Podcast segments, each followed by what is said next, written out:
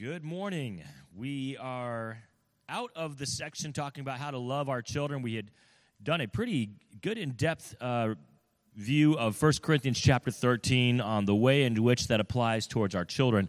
Now we're going to move on to the next section of our lesson, and that is titled, Know Your Calling, Follow the Plan. You know, a lot of parents forget what exactly it is we're doing.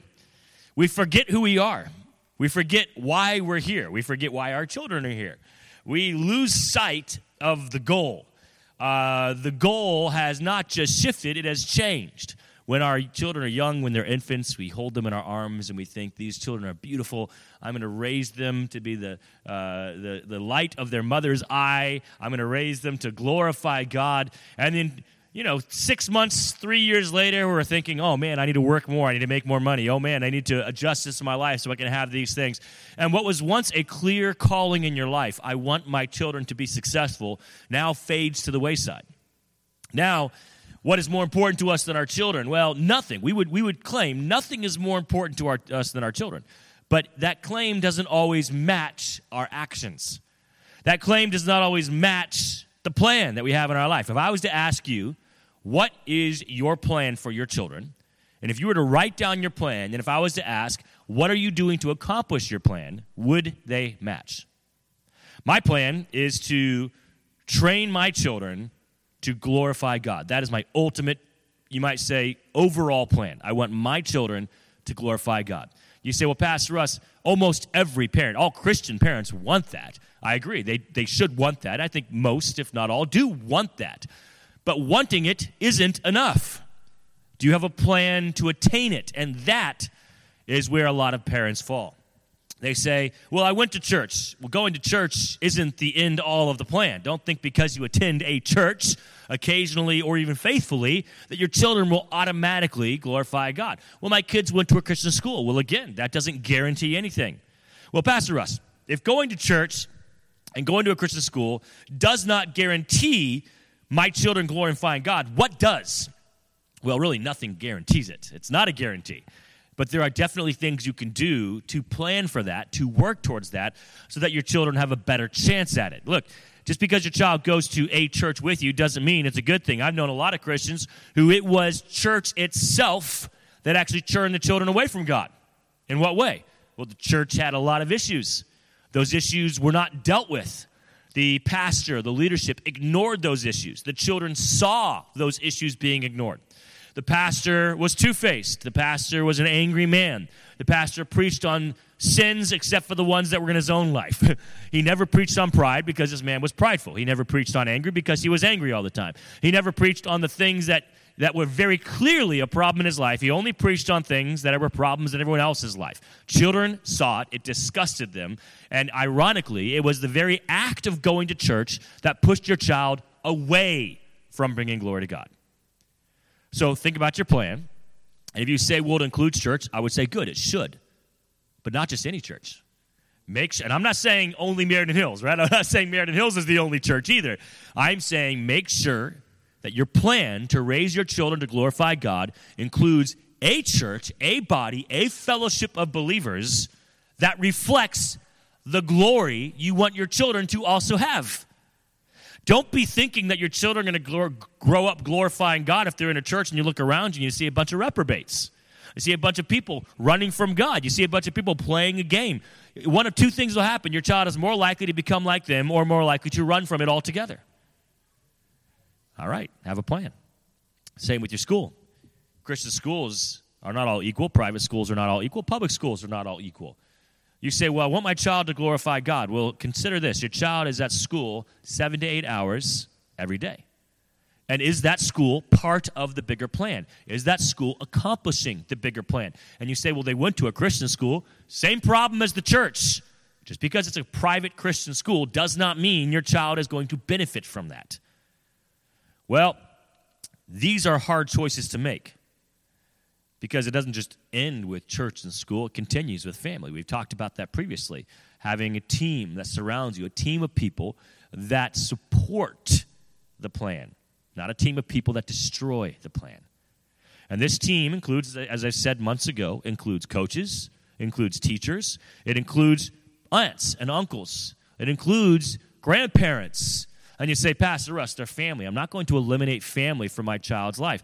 Look, what is your plan? Is your plan to make your parents happy in their old age? Is your plan to appease your brother and sister who are living sinful, rebellious lives? Or is your plan to bring and raise up children who glorify God? Well, I'm not going to destroy my children for my brother and sister. I'm not going to destroy my children for my parents who, in their old age, ought to know better. I'm going to focus my plan on the needs of my children. That is what's more important to me than everything else. And I don't just say it, I mean it. My children are more important to me than my parents. My children are more important to me than my siblings. My children are more important to me than you, sitting in this room. I really mean that. And I play that out in the way I raise my children and who I let my children be with. Their friends, my friends, anyone. Know your calling. You can't have a plan if you don't know where you're headed. But just because you're going somewhere doesn't mean you're going to get there if you don't have a plan to reach that end destination. So let's talk about our calling today as parents, grandparents, anyone who works with children. Let's see how we can accomplish that. The first one is found in Deuteronomy chapter 11.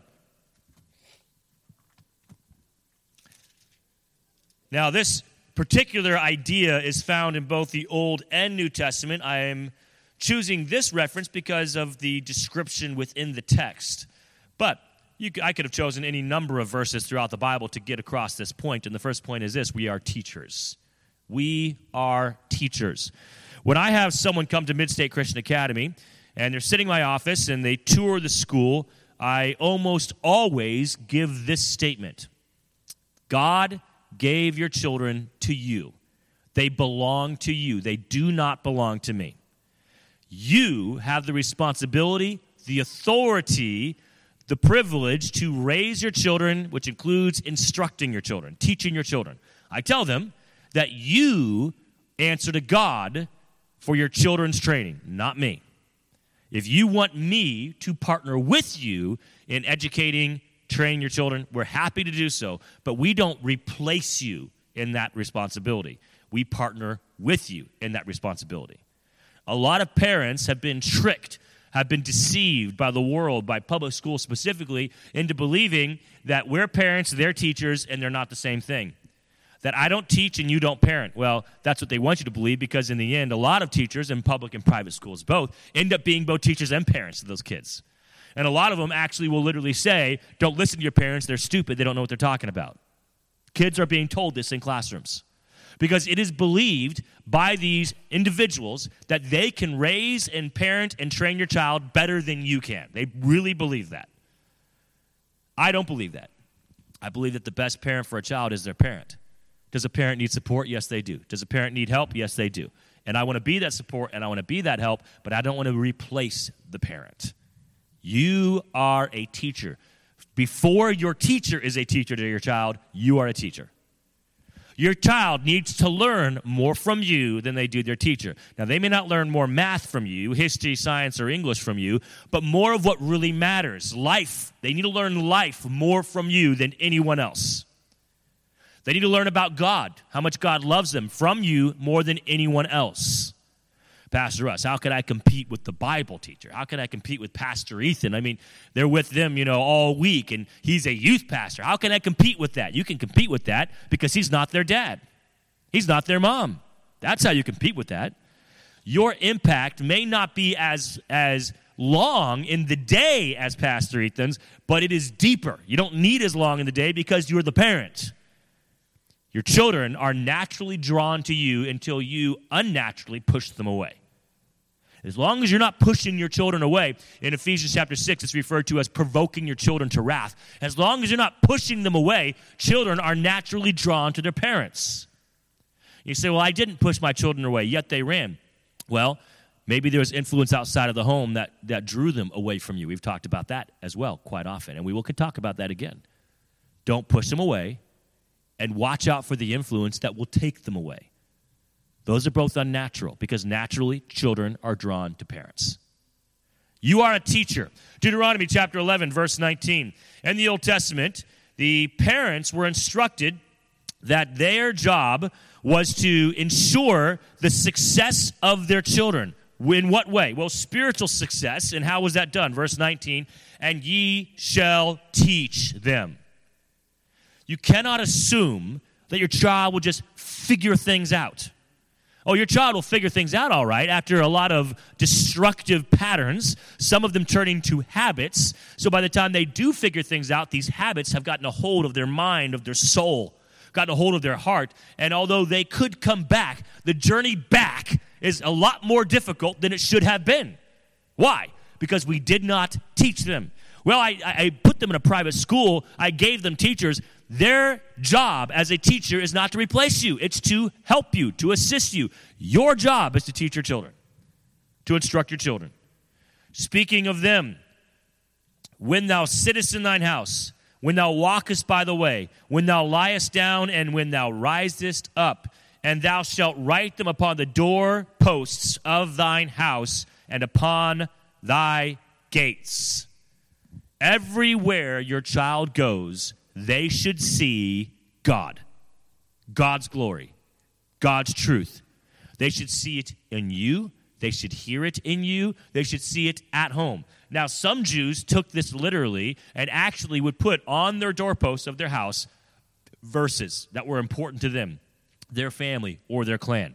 And these verses would be like their family verses. And they would even kiss and touch the doorposts, possibly, if you know, some traditions would have that. And they would train the children that we love these verses. Let's kiss these verses. These are our family's verses. It's not a bad thing, but when it becomes a tradition and not actually what the intention was, it doesn't really help too much.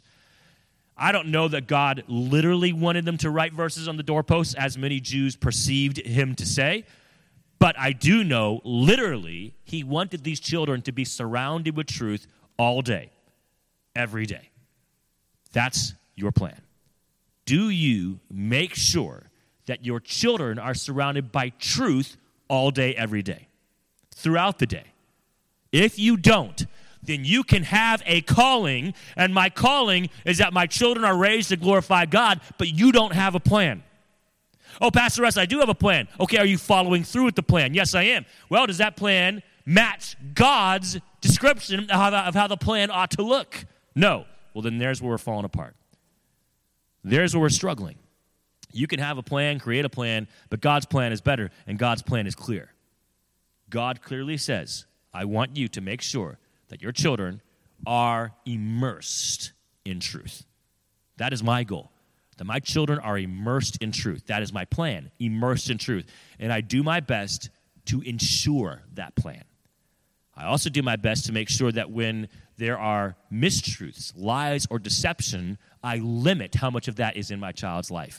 And the limited amount that is in my child's life are lessons for them, and I use them as lessons. I do not let my children take those lies as truth. I let them see the lies, and we discuss it. We talk about it. We turn it into a conversation where my child can grow from it. But I don't let these lies present themselves as truths unchecked, unnoticed, undiscussed. Why? Because I have a plan. My plan is very clear to me. I know that my children are going to leave me someday. I know that. I accept that. I want that. I want it. Why would I want my children to leave me? Because I want my children to multiply what God has done in my life somewhere else. My children can have a bigger impact outside of my home than they could just with me staying in my house the rest of their life. That is not natural. That is not how God designed it. Why? Because God wants us to grow and multiply, not just physically, but spiritually. God doesn't want us keeping the children with us forever. God designed it that a child leaves. We'll talk about that here shortly. And I recognize that, and I accept that, and I train my children towards that day. We are teachers. Number two, we are disciplinarians. Turn to Proverbs chapter 22. Now, there's a reason why many parents don't want to be disciplinarians, because they had a disciplinarian in their life, and it was not healthy. The disciplinarian they had, a grandparent, a grandfather, a father, a pastor, a teacher, a coach, abused and misused their authority. And they were a disciplinarian, but not in a healthy way. very unhealthy, very unscriptural in the manner in which they disciplined you. And so that's all you know. That's all you understand. And when you think of disciplinarian, you think of totalitarianism. I'm just going to leave it there. Thank you. Yes. Good job, Steve. Give the man a medal. You think of a dictator. How about that? And we consider that we don't want to be a dictator in our children's life, so we're going to step away altogether and not discipline them. Well, there is a middle ground. You don't have to be a dictator or nothing. There is an in-between. Proverbs chapter 22, verse 15. Foolishness is bound in the heart of a child. Did you know that children are not born innocent? They're born sinners. Did you know that children are not born wise? They're born fools. Did you know that children are not born obedient? They're born rebellious, inwardly rebellious. The only reason that young children, many of them naturally follow their parents, is because they're naive, they're young, they're small, they're immature. They look at you, big parent, they look at you and they believe you know everything. When they get older, bigger, and a little wiser and start to recognize you don't know everything, their natural tendency comes out. Here's what a lot of parents get confused on. Their child hits that glorious age of 12, called middle school. And they say, what happened to my child? Where is the sweet child that you once were? I'll tell you what happened. You may not want to hear this. This is hard for a lot of parents to hear, but this is the truth. Your middle schooler did not change to a different person. Your middle schooler is presenting to you who they always were, just when they're in their younger years, smaller body, didn't have the courage or ability or desire to play out who they always were. You see, a lot of parents judge themselves. I am a good parent because they can keep a 6-year-old in check. A lot of parents say, I'm a great parent because my 8-year-old child, is a pretty good kid. My 8-year-old child doesn't beat up other 8-year-olds, so I'm a good child. I'm a good parent. My 9-year-old daughter goes to bed by 9 o'clock when I tell her to, so I'm a pretty good parent. That is not the proper way to judge yourself as a parent. You really want to judge yourself as a parent? You can't really do so until your children are about middle school age. Then you'll see what kind of parent you really are around middle school. Obviously, the training needs to begin earlier. But if there's little to no training, even young children can generally be kept in check. Again, they're small, they don't know as much, and as long as you kind of make an effort to train them, a little bit of training, eliminate some of those bad influences, a child will mostly do pretty good. Unless you just blow it all together and you surround them with bad influences of other children and allow horrible things to happen in their lives, well, then even a child can be pretty much of a terror. But you will find whether you did or did not train and whether that training was or was not working when they hit middle school. That is when you'll know if you're doing well. A little scary. For those whose children aren't in middle school yet, you wonder, well, am I doing a good job training? You can know if you are, not until you wait when they're 12 years old, but to match up your training to the instruction of God's Word. Are you doing what God's Word says? If you are, you should hope for and expect good things. If you're not, then you will find out the hard way that children are easier to raise than teenagers, that children are easier to control than teenagers, and that children are more likely to do what's right just because they're small and don't know better yet than teenagers. But once that child starts looking you in the eye because they're now the same height as you, once that child now starts processing information differently, then you will discover what kind of parent you really were. Disciplinarian. That does not mean spank your child every time they mess up. That does not mean discipline your child in physical ways, however that might look, within reason, whenever they mess up. That does not mean ground your child every time they mess up. It means correct your child. That correction should include a balance of mercy and truth. The Bible tells us in Proverbs that a balance of mercy and truth brings you in a good place where both man and God are pleased with you. When you are all truth, heavy on the correction for everything, Everything is a 10. Your child spills the water. That's a 10. And they're disciplined like they just hit their sibling.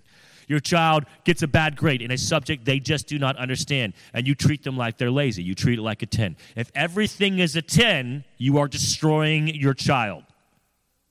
If everything is a 1, oh, no big deal. Oh, that's all right. They'll figure it out. Oh, they just need to grow up. You are destroying your child.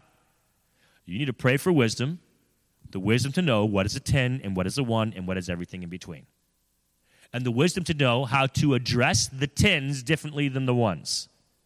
Correction for a 6, a problem that rates a 6 versus a problem that rates a 2 should not look the same. You should not have the same face. You should not have the same voice. You should not have the same conversation. You definitely should not have the same consequence for a problem that is a 2 and a problem that is a 6. The consequences need to fit the crime, the problem. But you are the disciplinarian. That is your job. You are the one that decides how to correct your child, and how to redirect your child. Because Proverbs 22:15 reminds us that foolishness is bound in their heart, but the rod of correction shall drive it far from him. Far from him. What is driven far from a child? Foolishness. Do you want your child to grow up a fool? I don't. My plan is that my child grows up glorifying God. Foolishness is not part of that equation. Therefore, I need foolishness to be separated from my child, who is born with foolishness. You may not see it, because in a child, it doesn't look nearly as strong, in your face, blatant as a middle schooler. But if you do not drive foolishness from a child, you will recognize your mistake when they're 12 years old. And your child will live the life of a fool until it is driven from them. And let me tell you, it's a whole lot harder to drive foolishness from the heart of a teenager than it is from a child. If you start early and drive the foolishness from the child, it is easier to help and direct the teenager. But if you think you're a great parent because you can handle a 6-year-old, and that 6-year-old grows up with foolishness only for you to discover you made a lot of mistakes and it's a little too late, now you're in for a rough ride.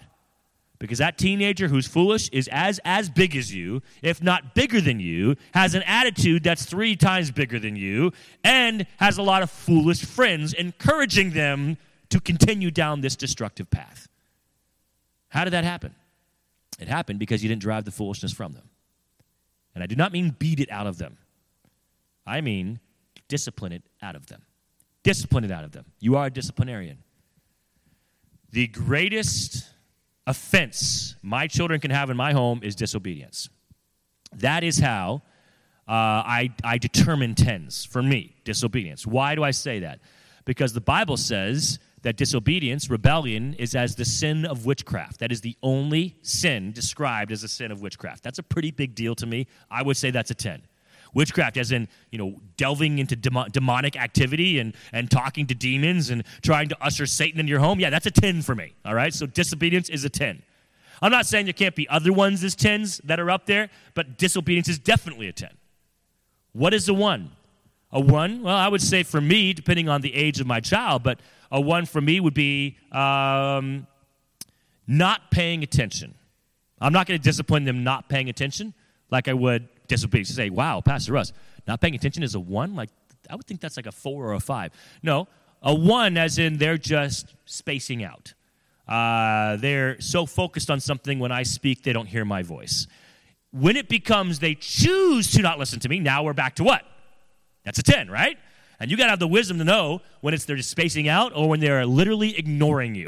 And do not treat the one like the other. In between would be a variety of things. Trying to hide a mistake that they made. They messed up. They knew it. They're trying to hide it. I wouldn't put that as a 10 for me. I'd put it above a 5, but I'm going to treat it less than it would be outright disobedience.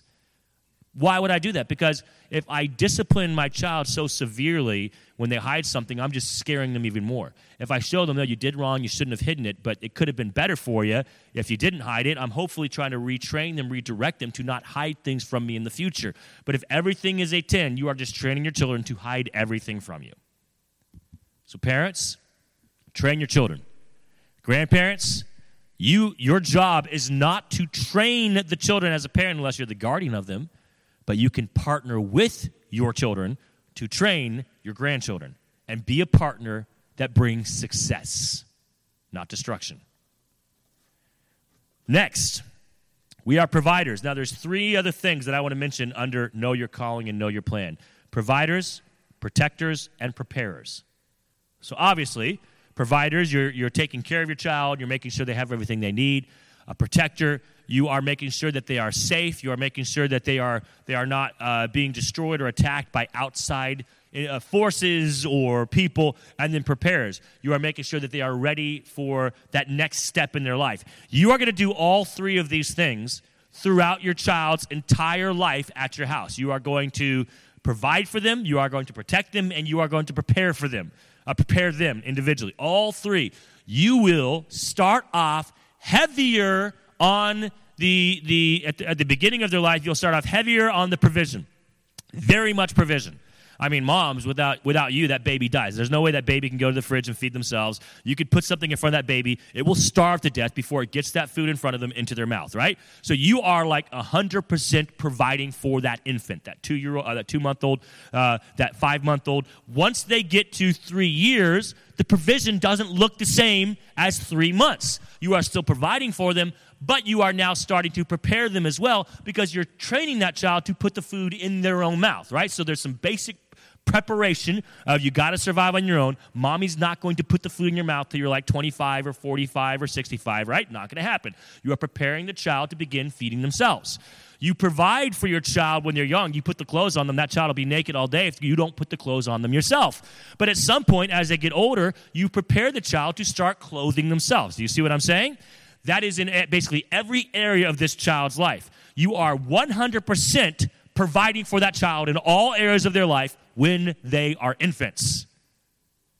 But you have to start backing up. You cannot be 100% providing for them when they are 15. The percentage needs to lessen as you go.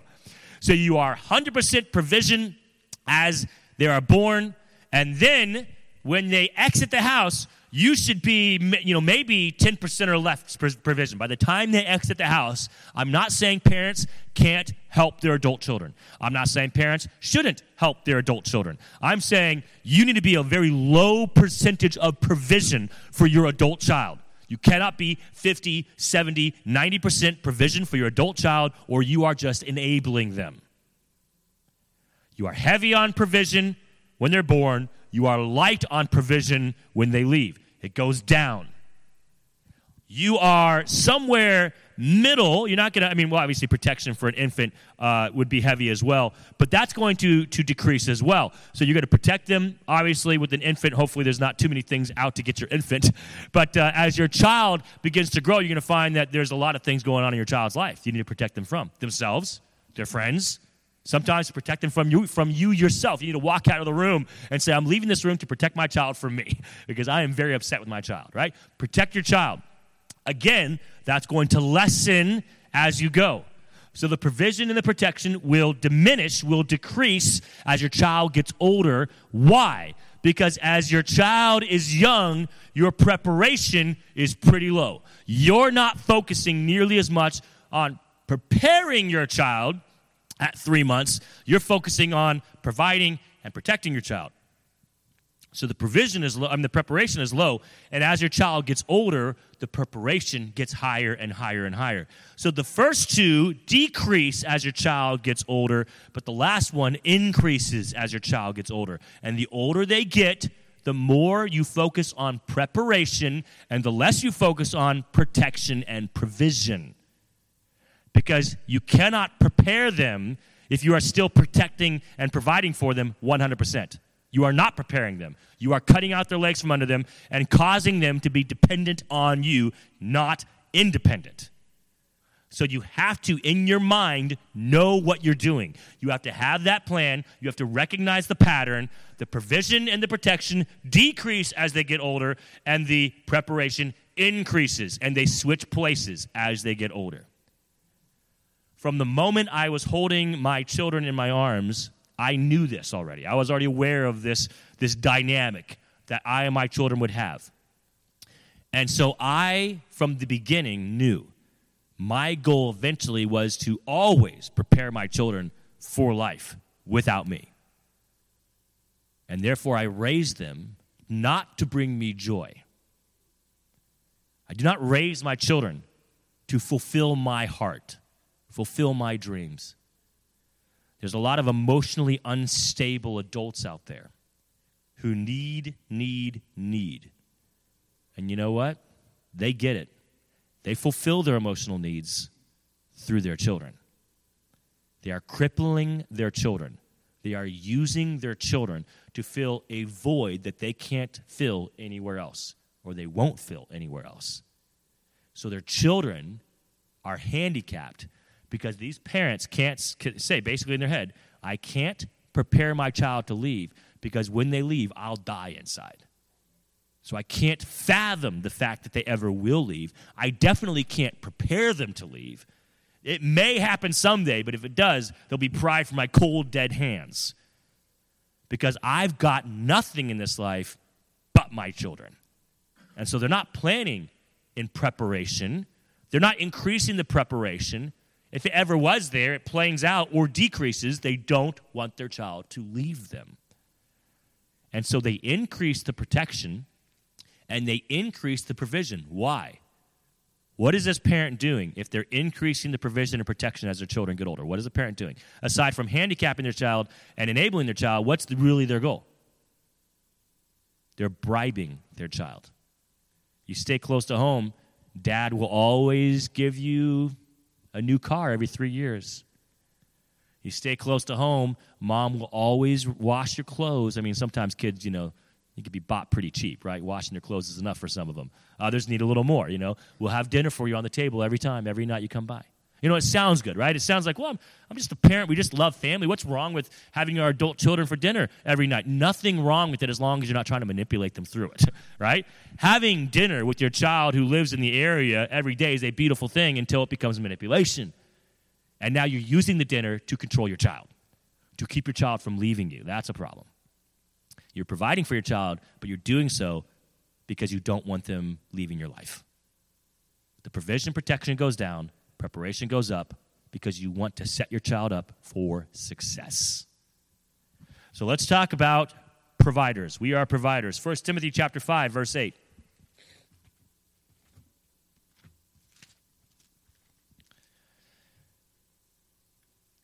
But if any provide not for his own, and especially for those of his own house, he hath denied the faith and is worse than an infidel. So that's how important providing for our home is. Now, this is specifically relating to providing for your elderly parents. So this is kind of interesting. Our provision for our children will decrease and essentially be replaced with what? Our provision for our parents increases. You are just trading one for the other. But here's how it works for a lot of families. They don't provide for their parents, but they do continue providing for their adult children like they are 5 years old. The natural order of things is God gives you children and young parents. And your young parents become, a little older as your children get older. And eventually, as a parent yourself, you're just replacing the provision for your child with your parents in the hopes that someday your children will follow the same pattern. And then when your parents pass, you'll find yourself having some years where you don't need to be provided for and can enjoy the freedom of life. But eventually, you also will need to be provided for. Did you train your children on how to do that? Or are they so wrapped up in giving all of their money to their children, there is no ability to provide for you in your old age? Are you training your children to only provide for their children? Or are you showing them how it looks to provide for family outside who really need it when your 22-year-old son can get a job? When your 24-year-old daughter can provide for herself. She does not need your 401k. She does not need you to drain your savings so that she can have a shiny red convertible. She does not need that. But if you treat your daughter and your son like that in their 20s, they'll do the same for their children, and you'll have nothing because you gave it all to them, and they won't give it back to you when you're old. This is the pattern of life right here. Provision for your children decreases. Provision for your parents increases as they both get older. But God makes it very clear. His desire is that you provide for your family. You are a provider. Are you providing? And what are you providing? Here, obviously, we're talking about food, clothing, money, the necessities, the physical necessities. But there is more that a child needs than the physical, right? The human body is just one of three parts of who we are. The other two is the spirit and the soul. You provide for the body of your child. But why do so many children struggle with mental health? Why are the numbers somewhere to upwards of 60+% of children now need therapy for anxiety and depression? School-age children, more than half of school-age children, according to polls recently done, require therapy for extreme depression and extreme dysfunctional anxiety. Why is that? Because parents aren't providing for their children. Oh, these children who have anxiety sometimes have the nicest clothes. These children with depression, you look at, they got the newest phone. You walk in their bedroom, they got more stuff than you do. These parents are thinking that they can fix their child's problems by giving them more stuff. And these parents are actually going without giving their children more than they've got because it breaks their heart to see their child hurting. And they are confused. These parents don't have a plan. They don't recognize God's plan. And these parents think that pleasures of this life fix the problems of the heart. No, they don't. The pleasures of this life cause the problems of the heart. So the more pleasures of this life you give your child, the more damage you are giving them when they're already hurting. If you are telling your child you're sad, here, a brand new pair of shoes, you are telling your child this world can fix your sadness. If you are telling your child with anxiety, oh, don't worry, let's get you some nice new clothes, you are telling this child, oh, don't worry, the world can fix their anxiety. Whereas God says the opposite. Provide for your children's need, but recognize your children's needs are three: spiritual, emotional, that's the soul, and physical. Most parents can barely even do the physical right. Barely. Not that they don't give their children physical needs. They overdo it and essentially do wrong for their children. Very few, in my opinion, and I'm dealing with Christian parents, are able to provide emotionally for their children. Very few take care of the second one. They don't know how. They don't even know they need to. Most think by providing for the physical, I am providing for the emotional. No, you're not. And unfortunately, as time goes on, almost none are providing spiritually for their children. What used to be a high priority for Christian parents, the spiritual condition of their children, I just don't see that anymore today. I don't see dads truly making their child's spiritual choices a top priority. I don't see it. How can you, dads, when it's not a top priority for you? How can you help your children achieve spiritual success when you don't have it yourself? And that is the problem. In today's Christian culture, we have a bunch of weak fathers and weak mothers. We have a bunch of Christians who are just floating through life, getting entertained on Sunday, and believing that to be sufficient. They don't have spiritual strength. They cannot withstand the spiritual attacks of this world. How could they provide spiritually for their kids? They can't and they don't. And I think deep down a lot of them know that. So they do one of two things. They bribe their kids, going back to the physical again, and they do so hoping that if I just give my children everything physically they need, they will not go down the path of destruction. They'll stay close to me, and if I go to church, they'll go to church with me, and in some way, they'll accept my life, my choices as good because I bribed them with all the things that they want. That's not helping the spiritual condition.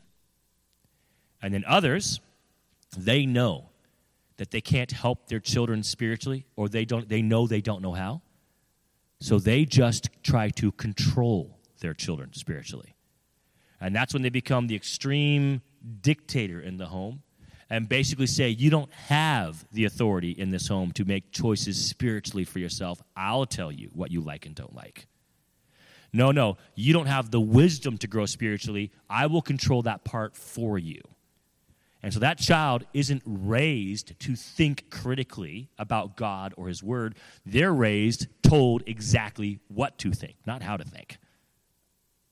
When a parent tells their child what to think and not how to think, I can tell you right now, that parent doesn't really understand themselves, the spiritual condition. A teacher who doesn't know the material well can only give you facts. That's it. Anyone can give facts. Anyone can repeat facts. You don't have to be a history teacher to get up and give a bunch of dates and names. Anyone can do that. A teacher who knows the material teaches the children how to think about that information, not what to think. And there's too many parents teaching their children what to think. You know why? Because they themselves don't have a deep knowledge of that topic, that subject.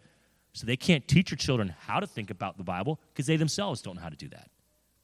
They can only tell their children what to think about the Bible. And inevitably, they're only telling their children what to think based off of what they were told. They're just passing on information. They don't even know if it's right or wrong because they haven't learned how to think about it themselves. So they've heard it, they accept it, they give it, and they expect their children to do the same, parrot as they go on. And they think they're being successful. These parents think they are providing for their child's spiritual condition. No, you're not. You want to provide for your child, go deep yourself. Understand the Word of God. Understand truth on a deep level where you don't just know what to think, you know how to think, and you actually do that. Then show your child how to do that. And the earlier you do, the more likely your child will grow up glorifying God, which should be your goal. But if you don't, and it's always what to think, your child will either grow up and become a robot like you, and parrot and repeat everything they were told, like you, or they will run. Because unlike you, they're not willing to live the life of a robot. And they will run, and they will learn how to think from someone else. But the chances are very high if they learn how to think from someone else. That philosophy of how to think taught them by someone else will include lies, deception, manipulation, rebellion against God. And so the way in which they process thinking from someone else will inevitably cause them to run even further from God. The safest place for your child to learn how to think is in your home, from you. Don't trust me to teach that to your child. I'll try to if they come to our school, but that's not ultimately my job. That's your job. Don't trust their teachers to do that. They will try to do that, but that's your job. Do it. Do your job. Provide for your child. Teach them how to think. Provide for them spiritually. Teach them how to think about God's Word. Let's pray. Father, I pray for our parents in this room, for those who were not here today, that you would help all of us to recognize the need of providing for our children in all areas, the most basic of which is physical, but as was discussed this morning, spiritual. The need for our children to recognize that they can be fulfilled spiritually at home with their family in the conversations, the love, and the direction they receive. In Jesus' name, amen.